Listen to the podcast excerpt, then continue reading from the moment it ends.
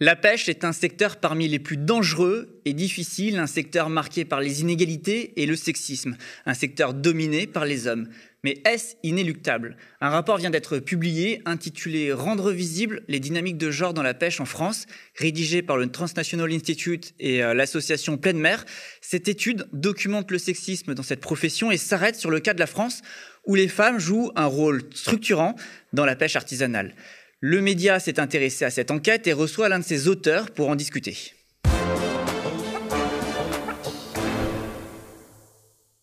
Bonjour Thibaut Josse. Bonjour. Bonjour, vous êtes l'un des co-auteurs de ce rapport, vous êtes le coordinateur également de l'association Pleine Mer. Alors Pleine Mer, pour ceux euh, qui ne connaissent pas, c'est une association euh, dont la mission est de contribuer à une euh, transition durable de la pêche.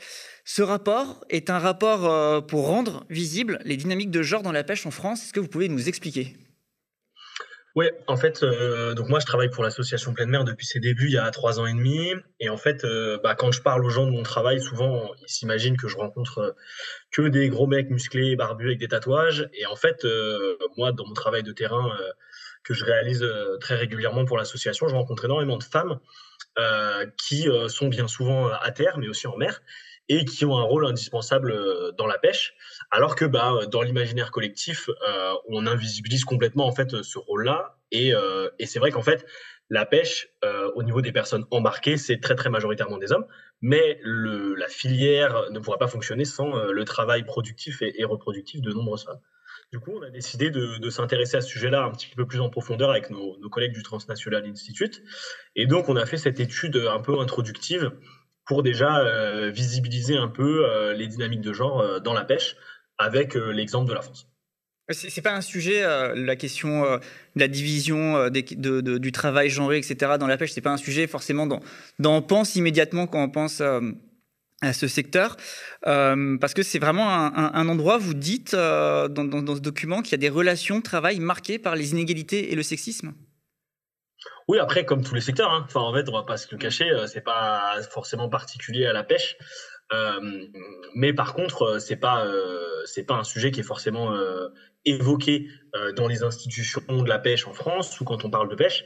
Et donc nous, en tant qu'association qui se bat pour plus de justice sociale et environnementale et pour moins d'inégalités dans le secteur de la pêche, on a décidé de, de s'intéresser à ce sujet-là. Il y a une répartition du travail sexué? Oui, complètement. En fait, on s'aperçoit qu'il euh, y a vraiment une masculinisation de euh, tout ce qui est euh, travail en mer. Et donc, en mer, on a 99%, plus de 99% des personnes embarquées qui sont des hommes à la pêche.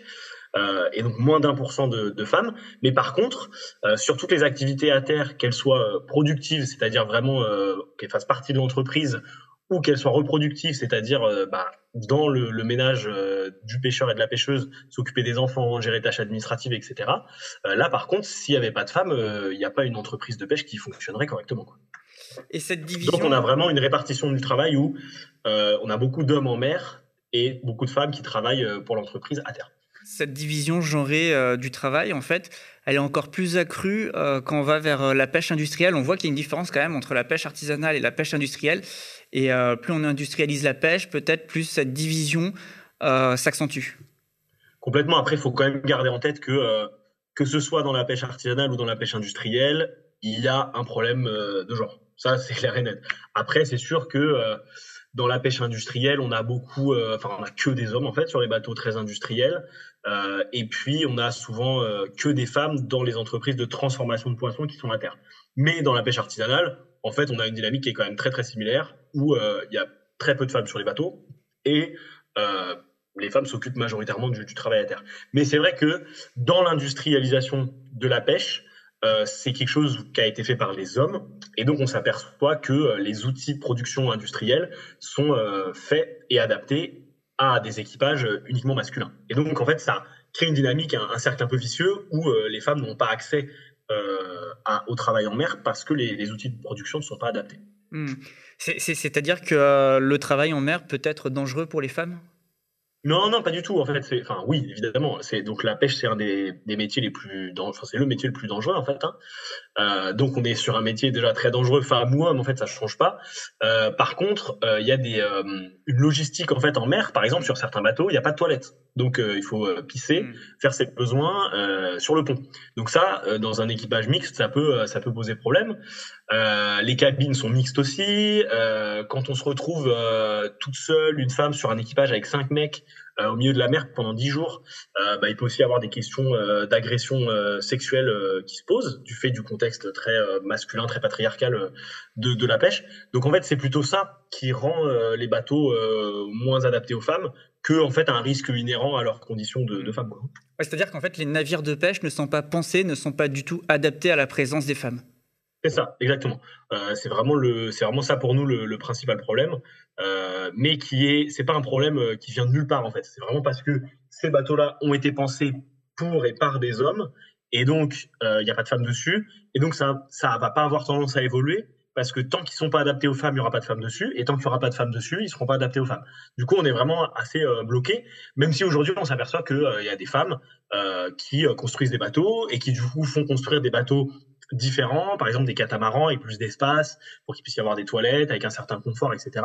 Donc euh, les choses évoluent, mais euh, très doucement. Hmm. Vous, vous, dites que euh, le travail des femmes, il se fait essentiellement à terre, qu'elles sont assez peu nombreuses en mer sur les navires, mais dans le même temps, ce travail des femmes à terre, il est invisibilisé. Ouais, complètement. Alors, je pense que du coup, un autre travail qui est, qui est, invisibilisé, je vais faire une petite parenthèse, c'est qu'en fait, ce rapport, je l'ai écrit avec deux collègues qui sont des femmes, euh, et qui était ni l'une ni l'autre euh, disponible pour l'interview. Mais je pense que ce serait bien déjà de ne pas reproduire la même dynamique nous dans l'écriture de ce rapport. Donc même si aujourd'hui c'est un homme qui, parle, il faut bien prendre le recul que donc euh, bah, ça, je reste un, homme hein, et que je parle de questions de genre et que j'ai écrit ce rapport avec deux collègues, Zoé Brent et, et Charlène Joanneau, euh, qui ont fait une étude auprès des femmes dans la pêche, qui ont rédigé le rapport, etc. Donc ça c'est la première en tant que coordinateur de l'association, euh, j'ai en fait la connaissance d'un certain réseau et donc je suis en contact permanent avec beaucoup de femmes qui travaillent dans la pêche, mais je reste, je reste un homme, donc faut prendre un peu de recul aussi avec mon, avec mon propos, faut le situer. Euh, et du coup, par rapport à la question, euh, oui, complètement. En fait, euh, aujourd'hui, le travail euh, à terre, il est complètement invisibilisé, même dans l'imaginaire collectif en fait, alors que sans les femmes, il n'y a rien qui tourne. Nous, avec Pleine Mer, on, bosse beaucoup sur la vente directe. On a publié une carte sur notre site internet qui euh, répertorie tous les bateaux qui font de la vente directe sur le littoral. Donc, il y a à peu près 600 bateaux aujourd'hui pour que les gens aient un outil, en fait, pour trouver du poisson en, en direct des pêcheurs. Et en fait, on s'est aperçu que euh, ces ventes directes, donc moi, pour faire cet outil-là, je suis allé sur tout le littoral, j'étais dans ma voiture et j'allais voir euh, toutes les personnes qui vendaient du poisson en direct euh, dans les ports. Euh, et en fait, j'ai rencontré quasiment que des femmes. les mecs étaient en mer, faisaient la pêche et ensuite donnaient le poisson à leurs femmes qui, elles, s'assuraient de valoriser le poisson à terre. Donc, ça veut dire qu'en fait, toute la valorisation repose majoritairement sur des femmes. et donc ça, c'est hyper important parce que si le poisson n'est pas valorisé correctement, il n'y a pas de il n'y a pas de chiffre d'affaires et l'entreprise tourne pas correctement. Donc ça, c'est une première chose. Ça, on va dire qu'on est dans la partie euh, productive euh, du travail des, femmes à terre. Mais euh, les marins pêcheurs, ils ont aussi des enfants avec leurs femmes. Euh, et donc, généralement, il y a aussi toute une partie reproductive où c'est les femmes qui vont s'occuper des enfants pendant que les hommes sont à terre. Donc, on est sur un truc, là, encore une fois, qui est très déséquilibré, qui est pas du tout visibilisé. Les hommes vont jamais vous dire ma femme travaille beaucoup, elle s'occupe des enfants. Alors que c'est totalement, c'est totalement le cas et c'est totalement un travail. Et puis, on a des choses qui sont un peu entre les deux, entre le travail productif et reproductif. Je pense, par exemple, à la gestion de l'administratif de l'entreprise on est sur une tâche qui est euh, fondamentale pour l'entreprise, mais on est aussi sur une entreprise familiale. Donc, on, est un peu à, la limite entre les deux. Et pareil, ça, c'est complètement invisibilisé. Et on a beaucoup d'hommes euh, dans la pêche qui, euh, bah, sans, sans leur faire injure, n'ont pas les mêmes capacités administratives que leurs femmes et comptent énormément sur ce travail-là pour que avoir leur licence, pour avoir leur quota et pour que leur entreprise puisse tourner. Du coup, on peut imaginer qu'il y a une forme de, charge mentale encore plus forte du coup sur les, euh, les travailleuses, quoi, sur les femmes euh, dans la pêche, puisqu'elles ont en plus euh, de la production de, la pêche et de la vente à gérer toute, cette partie administrative, de gestion, de comptabilité, etc. Complètement. Bah, et puis des enfants. Les deux, en fait. À la fois dans le reproductif et dans le productif, il y a une charge mentale qui est, bien plus élevée que, que celle des hommes euh, et qui, par contre, n'est pas du tout reconnue.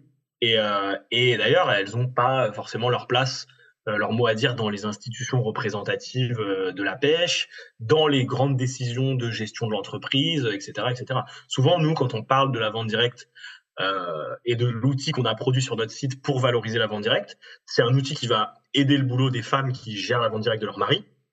Mais souvent, elles vont nous répondre, je vais quand même en parler avec mon mari avant, parce que c'est lui qui va décider quoi. Alors qu'en fait, elles sont, c'est elles qui gèrent toute la valorisation et c'est elles qui gèrent la vente directe. Donc théoriquement, elles devraient être à même de, pouvoir prendre la décision sans, euh, sans l'aval de leur mari. C'est vrai qu'en termes de représentation, nous, dans nos reportages, dans nos interviews, quand on contacte les organisations, les comités de pêche, etc., ce sont rarement euh, des femmes, euh, des pêcheuses, ce sont généralement des hommes qui, qui, qui, nous répondent. et vous parlez, vous dites qu'il y a une, que, que, ce que la pêche renvoie en termes d'imaginaire collectif, etc. Est-ce que la pêche renvoie justement à une forme de, symbolique virile, et à une forme de virilité très forte justement dans notre imaginaire. Carrément, carrément, mais c'est parce que c'est le cas en fait. C'est un milieu très viriliste. Moi, j'ai des amis euh, qui font des jeunes qui vont essayer d'aller dans les lycées maritimes pour euh, pour le pour essayer d'étudier la pêche et faire une pêche durable. Et euh, s'ils ramènent des carottes pour manger le midi, ils se prennent des insultes homophobes parce que il faut être viril et, manger des frites. Donc on est vraiment à un, niveau de, virilisme et de virilité complètement débile, qui est structurel, hein, qui est pas forcément une volonté euh, farouche des hommes de ce milieu-là, euh, mais qui est euh, malheureusement structurelle dans, le monde de la pêche et dont les femmes souffrent énormément parce qu'en fait ça traduit très mal le fonctionnement de, la filière où les femmes sont indispensables et, ont un rôle prépondérant. Merci Thibaut Joss, je vous remercie d'avoir accepté cette interview depuis la côte. c'est la fin donc de cette interview. Je le rappelle, le média est à la recherche de 200 000 euros pour boucler l'année et se donner une chance de poursuivre l'aventure en 2023. Nous nous étions fixés en début de saison l'objectif d'atteindre les 12 500 abonnés. Nous n'avons pas réussi. Nous sommes suivis que par 9 500 abonnés. C'est vraiment insuffisant. Donc, face à cet échec, parce que l'objectif n'a pas été atteint, nous sommes obligés aujourd'hui de lever 200 000 euros pour continuer. Et je le rappelle, les dons sont défiscalisés. Encore merci pour votre soutien. N'hésitez pas à commenter nos vidéos. Nous vous lisons attentivement et on compte sur vous pour les partager. À bientôt.